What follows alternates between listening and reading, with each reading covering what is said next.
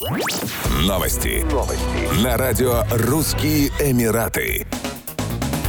Суд в Абу-Даби заменил на пожизненное лишение свободы смертный приговор израильтянки Фиди Киван, осужденной за хранение полукилограммов кокаина. Финальное решение по делу было вынесено после прений о назначении наказания. 42-летняя жительница одного из пригородов Хайфы, владелица фотостудии, была задержана в марте 2021 года с 500 граммами кокаина. Она утверждает, что наркотики ей подкинули.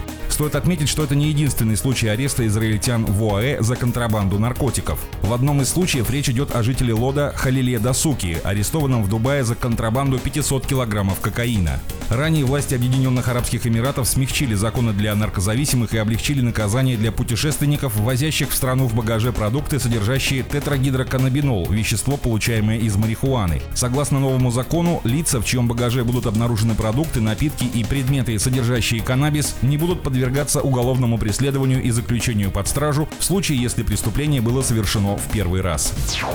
С 6 июля до 4 сентября 2022 года в Эмирате Шарджа проходит летний фестиваль фестиваль шопинга. Для его гостей подготовили много сюрпризов, лотереи, розыгрыши ценных призов, концерты и, конечно, повсеместные распродажи. Фестиваль организован по инициативе Торгово-промышленной палаты Эмирата и проходит под девизом «Насладись летом в Шардже». Скидки в моллах и розничных магазинах будут достигать 80%. Семейных туристов ждут акции и спецпредложения от ресторанов, распродажи в магазинах и развлекательные шоу. Фестивали шопинга в ОАЭ проводятся уже много лет. Они помогают как большим торговым центрам, так и обычным магазинам магазинам, привлечь иностранных туристов, представить новые продукты и увеличить продажи. Традиционно во время таких праздников цены снижают не только торговцы, но и многие рестораны и кафе. Особые условия проживания предлагают гостиницы.